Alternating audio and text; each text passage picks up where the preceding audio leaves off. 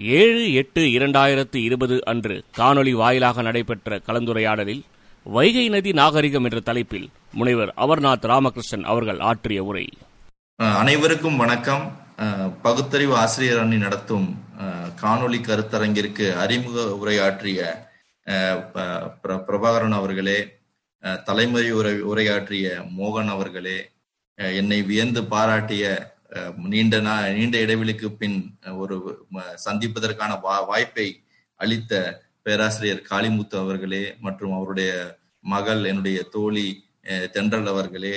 மேலும் அஹ் இ- இங்கு அஹ், நன்றி உரையாற்ற வந்துள்ள அஹ், அஹ்,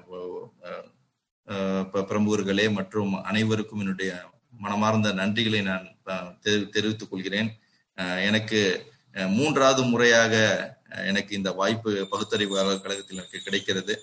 முதல் முறையாக நான் ம- மணியம்மை அரங்கில் பேசினேன். அப்பொழுதுதான் அந்த ஒரு பெரிய சர்ச்சையே உருவானது. அதற்கடுத்து நான் கபிஸ்தலத்தில் எங்களுக்கு மோகனையா அவர்கள் ஒரு வாய்ப்பை ஏற்படுத்தி கொடுத்திருந்தார்கள். இன்று எனக்கு மறுபடியும் நீங்கள் ஒரு வாய்ப்பை ஏற்படுத்தி கொடுத்திருக்க கொடுத்துள்ளீர்கள். அஹ், கீழடியை பற்றி பேசுவதற்கான. ஒரு அறிவியல் பூர்வமாக நடந்த ஒரு ஆய்வை பற்றி பேசுவதற்கான ஒரு வாய்ப்பை ஏற்படுத்தி கொடுத்துள்ளீர்கள். அதே போல் இன்று நீங்கள் இந்த கருத்தரங்கிற்கு அஹ், வைகை நதி நாகரிகம் என்று குறிப்பிட்டது மிகவும் சரியான ஒரு பெயராகத்தான் நான் சொல்ல வேண்டும். என்னை பொறுத்தளவு வை- வைகை நதி நாகரீகம் என்ற ஒரு பெயரை முதல் முதலில் கொடுத்தவர் நம்முடைய மதுரை நாடாளுமன்ற உறுப்பினர் அஹ், சு. வெங்கடேசன் அவர்கள் தான் சாரும். அவர்தான் முதலில் வைகை நிதி நாகரிகம் என்று இந்த கீழடியை குறிப்பிட்டார். நாங்கள் அப்பொழுது அதை நாங்கள் அஹ், நினைத்து நினைத்து கூட பார்க்கவில்லை. அது அவ்வளவு பெரிய நாகரிகமாக இருக்கும் என்பதை கண்டிப்பாக அந்த வைகை நதி நாகரிகம் என்ற பெயர் கொடுத்தவரே அவர்தான். அவருக்குத்தான் அந்த பெருமை சேர வேண்டும். ஏனென்றால் அஹ், வைகை நதியில் ஒரு கிடைத்த ஒரு இடத்தில் வைத்துத்தான் நாம் நாகரிகத்தை நாம் சொல்ல முடியும். எவ்வாறு நம் சிந்து சமவெளி நாகரிகத்தை ஹரப்பா மொகஞ்சதாரோ போன்ற இடங்களை வைத்து நாம் குறிப்பிடுகின்றோமோ அதுபோல ஒரு வாய்ப்பு கிடைத்த இடம்தான் இந்த கீழடி. அந்த கீழடியை வைத்துத்தான் இன்று நம் வைகை நதி நாகரிகம் என்று சொல்கிறோம். என்றால் மிக பழமையான அஹ், நதிக்கரை உள்ள நாக நாகரிகம். அந்த அந்த நாகரிகத்தை நாம் ஒரு எழுபது ஆண்டுகளாக மறந்து விட்டோம். ஆனால் இன்று வாய்ப்பு கிடைத்திருக்கிறது அதை தோண்டுவதற்கு. அஹ், அதை தோண்டி கண்டிப்பாக வெளிக்கொணர வேண்டும் என்பதுதான் என்னுடைய அஹ், தா- தாழ்மையான ஒரு கருத்தை நான் இங்க சொல்லணும். ஏன்னா யார் வேண்டுமானாலும் தோண்டுங்கள். ஆனால் முறையாக தோண்டுங்கள். அறிவியல் பூர்வமாக தோண்டுங்கள். அப்பொழுதுதான் நாம் தமிழர்களின் வ- வரலாற்றை நாம் மீட்டெடுக்க முடியும். அதற்கான ஒரு வாய்ப்பாகத்தான் இந்த அறிவை நம்ம பார்க்கணும். அந்த மாதிரி தான் நான் பேசிட்டு இருக்கேன் எல்லா இடத்துலையும். அதே போல எல்லா இடத்துலையும் பாத்தீங்கன்னா தமிழ்நாட்டில் தமிழ்நாட்டுல இன்னைக்கு கீழடியை பொறுத்து கீழடியினால் தொல்லியல் என்ற ஒரு துறையே தெரிய வந்திருக்கு. இதுக்கு முன்னாடி யாருக்குமே தெரியாது. தொல்லியல் துறை இருக்கிறதாங்கிறது யாருக்குமே தெரியாது. அந்த ஒரு வாய்ப்பை இந்த கீழடி ஏற்படுத்தி கொடுத்து உள்ளதுன்னு தான் சொல்லணும் நான். கீழடிக்கும் முன்னாடியே தமிழ்நாட்டுல பல அகலாய்வுகள் நடந்திருக்கு. யாருமே இல்லை என்றும் சொல்லல. அந்த அகலாய்வுகளை பற்றி இதுவரையும் தமிழகத்தில் உள்ள மக்களுக்கோ உலகளவில் உள்ள தமி தமிழ் மக்களுக்கோ அஹ், பற்றி எந்த ஒரு செய்தியும் தெரியாது என்பதுதான் உண்மை. ஏன்னா அரிக்கமேடு அகலாய்வும் அகழாய்வும் பண்ணியிருக்காங்க. காவிரி பூமண்டலம் அகலாய்வு பண்ணியிருக்காங்க. அதே போல் அதே போல் அதே போல் அஹ், ஆதிச்சநல்லூர் போன்ற அகலாய்வுகள் செய்துள்ளனர். ஆனால் அந்த அகழாய்வுகளை பற்றி முழுமையான விவரங்கள் இதுவரை தமிழகத்தில் தெ- தெரிய தெரிய வந்ததில்லை. அதே போல் அந்த அகழாய்வுகளை பற்றி குறிப்புகள் முழுமையாக எந்த வரலாற்று புத்தகத்திலும் வரலை என்றுதான் நம்ம சொல்லணும். ஏன்னா இத்தனை நாளா நம்ம வந்து வரலாற்றை வந்து ஒரு ஆய்வு முறையாக நம்ம பார்க்கல. அதான் மிக முக்கியமான நம்முடைய டிராபேக்னு சொல்லணும் இங்க. ஏன்னா அதற்கான ஒரு வாய்ப்பா தான் நாங்கள் கீழடியை நாங்கள் பார்த்தோம். அந்த கீழடியை தேடும் போது எங்களுக்கு கிடைத்த ஒரு மகிழ்ச்சி எங்களுக்கு அப்படிதான் இருந்தது. ஏன்னா தமிழ்நாட்டில் பார்த்தீங்கன்னா ஒரு அறிவியல் பூர்வமான ஆய்வுகள் நடைபெறவில்லை என்றுதான் சொல்லணும். கிட்டத்தட்ட ஒரு எழுபது ஆண்டுகளா ஆய்வுகள் நடந்துள்ளன. கிட்டத்தட்ட ஒரு எழுநூ நூத்தி ஐம்பது நூத்தி அறுபது இடங்களுக்கு மேல் தோ- தோண்டப்பட்டுள்ளன. ஆனால் அனைத்து இடங்களிலும் தோண்டிய எடுக்கப்பட்ட பொருட்களை அது ச- அறிவியல் முறையில் அவர்கள் கணித்ததை வெளியிட்டுள்ளார்களா என்றால் இதுவரையும் சரியாக யாருமே வெளியிடவில்லை. சில இடங்களை தவிர கொடுமணலை சொல்லலாம் அதை விட்டு நம்ம பொருந்தல் சொல்லலாம் பழனிக்கு பதில் பொருந்தல். அதே போல நம்ம ஆஹ் காவிரி பூம்பட்டிலையும் கிடையாது. அறிக்கைமேடும் இப்ப இனிமே தான் ரிப்போர்ட் வரணும். இந்த மாதிரி ஒரு அறிவியல் பூர்வமாக அறிவி கணிக்கப்பட்டு அந்த காலக்கணிப்பு வெளியிடப்பட்டுள்ளதா என்றால் அது இல்லைன்னு தான் சொல்லணும். அந்த மா அந்த வகையில இருக்கிற காலத்தினால்தான் நாங்க தமிழ்நாட்டுல வந்து ஒரு அறிவியல் பூர்வமாக ஆய்வுகளை நாம் செய்ய வேண்டும் என்ற ஒரு முனைப்போடு தான் இந்த ஆய்வை தொடங்கணும் இந்த ஆய்வு மிக முக்கியமா நாங்க வந்து ரெண்டாயிரத்தி பதிமூணு பதினால தான் இந்த ஆய்வை நான் எடு எடுத்தேன். அதற்கு மிக முக்கிய காரணமே வந்து இங்க நான் வந்து தென்னிந்தியாவில் இருக்கின்ற ஒரு அகலாய்வு பிரிவுக்கு பொறுப்பேற்றவுடன் தான் இந்த ஆய்வுக்கான முன்னெடுப்பு நாங்கள் செஞ்சோம். இதுக்கு முன்னாடி இந்த ஆய்வுகள் வந்து தமிழகத்துல பெருசு பெரிய அளவு நடந்து நடந்தது இல்லை தமிழ் இந்திய தொல்பொருளாய்வுத்துறை பார்த்தீங்கன்னா அகலாய்வு பிரிவுகள்னு ஒரு ஆறு பிரிவுகள் இருக்கு. அந்த ஆறு அகலாய்வு பிரிவுகளும் அஞ்சு பிரிவுகள் பார்த்தீங்கன்னா உங்களுக்கு வட இந்தியாவில் தான் நார்த் இந்தியாவில் தான் இருக்கு. ஒன்று டெல்லியில இருக்கு பட்டால இருக்கு புவனேஸ்வர்ல இருக்கு நாக்பூர்ல இருக்கு பரோடால இருக்கு. ஆனால் தென்னிந்தியாவிற்கு என்று சொல்லுகின்ற அகலாய்வு பிரிவுகள் வந்து எதுவுமே இல்லை. ரெண்டாயிரத்தி ஒன்று வரை ரெண்டாயிரத்தி ஒன்று வரை தென்னிந்தியாவிற்கு என்று ஒரு அகலாய்வு பிரிவுகள் ஏற்படுத்தப்படவில்லை. ரெண்டாயிரத்தி ஒண்ணுல தான் முதல் முறையா வந்து மைசூரை தலை தலைமையிடமாக கொண்டு ஒரு அகலாய்வு பிரிவை ஏற்படுத்துறாங்க. ஆனா ரெண்டாயிரத்தி ஒண்ணுல இருந்து ரெண்டாயிரத்தி பதிமூணு வரையும் அதில் சரியான ஒரு முறையான பணிகள் செய்யல. அதனாலதான் அங்க இருந்தவங்க எல்லாம் அவங்கள சொல்லி எந்த பிரயோஜனமும் இல்லை. அவங்க ஏன் செய்யலைங்கிறதுக்காக. அதில் ஒருவர் மட்டும்தான் அந்த என்னுடைய முன்னால் இருந்த ஒரு அதிகாரி செய்தார். அவரும் அது கர்நாடக கர்நாடகத்தை சார்ந்தவராக இருந்தனால் கர்நாடக பகுதியில் ஒரு அகலாய்வை மேற்கொண்டார். அதுதான் அந்த அகலாய்வு பிரிவின் முதல் அகலாய்வு. அதுக்கப்புறம் வந்து நான் ரெண்டாவதாக அந்த பதவி ஏற்ற பிறகுதான் ரெண்டாயிரத்தி பதிமூணு பதினாலில் ஏன் நம் தமிழகத்தில் நாம் இந்த மாதிரி ஆய்வுகளை மேற்கொள்ளக்கூடாது என்ற ஒரு எண்ணம் தான் எங்களுக்கு இருந்தது. ஏன்னா நிறைய ஆய்வுகள் வட இந்தியாவில் நடந்திருக்கு எல்லாருக்குமே தெரியும். அதுக்கு மிக முக்கிய காரணமே ஹரப்பா மொகஞ்சதாரங்கிற ரெண்டு சைட்டு வந்து நம்மளை விட்டு போனது தான் அந்த ரெண்டு சைட்டு நம்மளை விட்டு போனனால அவங்க என்ன நினைச்சிட்டாங்க? நம்ம பூரா இந்தியாவில் இருக்க அனைத்து தொல்லியல் இடங்களையும் நாம் இழந்து விட்டோம் என்ற எண்ணத்தில் தான் ஐந்து அகலாவி பிரிவுகளும் அங்கு ஏற்படுத்தி எல்லா ஆய்வுகளையும் அவங்க அங்கேயே நார்த்திலேயே மேற்கொண்டாங்க. கிட்டத்தட்ட ஒரு பத்தாயிரத்துக்கும் மேற்பட்ட இடங்கள் கண்டுபிடிக்கப்பட்டன. அனைத்து ஆற்றங்கரைகளும் முழுமையாக ஆய்வுகள் செய்யப்பட்டன. அதில் ஒரு நூறு இருநூறுக்கும் மேற்பட்ட இடங்களும் தோண்டி எடுத்தார்கள். அதன் விளைவாகத்தான் இன்று சிந்து சமூக நாகரிகம் எவ்வளவு பறந்து விரிந்த ஒரு நாகரிகமாக இருந்துள்ளது என்பதற்கான எச்சங்களும் நமக்கு கிடைத்தன. மிக முக்கியமாக ஏன்னா இன்னைக்கு சிந்து சமூக நாகரிகம் பாத்தீங்கன்னா ஹரப்பா முகஜந்தாரா என்று சொல்ற ரெண்டு இடத்தை மட்டும் வைத்து அமையவில்லை.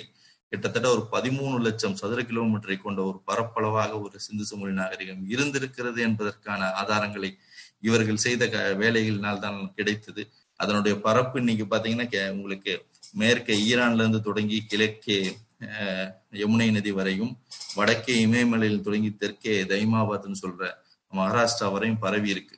அந்த சிந்து சமூக நாகரிகத்தில் வாழ்ந்தவர்கள் திராவிட மக்களே என்பதுதான் இன்று வரையும் சொல்லி கொண்டிருக்கும் அந்த கருத்து அந்த க கருத்தியல் இன்று வரையும் நிலைத்து கொண்டிருக்கிறது. அதை முதல் முதலில் கண்டுபிடித்த ஜான் மாசர் அவர்கள் ஆயிரத்தி தொள்ளாயிரத்தி இருபத்தி நாலாம் ஆண்டு அந்த நாகரிகத்தை முதல் முதலில் கண்டுபிடித்த அவரே சொல்லி சொன்ன கருத்து இது திராவிட நாகரிகமாகத்தான் இருக்க வேண்டும். ஏனென்றால் இந்த நாகரிகத்தில் இருந்து இந்த நாகரிகத்தில் கிடைத்த அனைத்து பொருட்களும் வேத நாகரிகத்துக்கு எந்த சம்பந்தமும் இல்லை. அதில் கூறப்படுகின்ற எந்த ஆதாரங்களும் கிடைக்கவில்லை என்ற ஒரு கருத்தை அவர் வெளியிட்டார். அந்த கருத்து தான் இன்று வரை நிலைப்பட்டு கொண்டிருக்கிறது. ஆனால் அதற்காகத்தான் நாம் இன்னும் சண்டையிட்டுக் கொண்டிருக்கிறோம். ஆனால் அந்த கருத்தை அவர்கள் வட இந்தியாவில் உள்ளவர்கள் வலியுறுத்துவதற்கு தயங்குகிறார்கள். வலியுறுத்தவும் செய்வதில்லை. இப்பொழுது இப்ப பாத்தீங்கன்னா ரெண்டாயிரத்தி பதினாலுல வசந்த் சிண்டே ப்ரொஃபசர் வசந்த் சிண்டே என்பவர் ஆய்வுகளை மேற்கொண்டார். ரெண்டாயிரத்தி பதினாலில் ராக்கிகடிங்கிற இடம். அந்த ராக்கிகடிங்கிற இடத்துல வந்து ஒரு பெரிய சிந்து சமூக நாகரிகத்தை சார்ந்த ஒரு இடம் அது.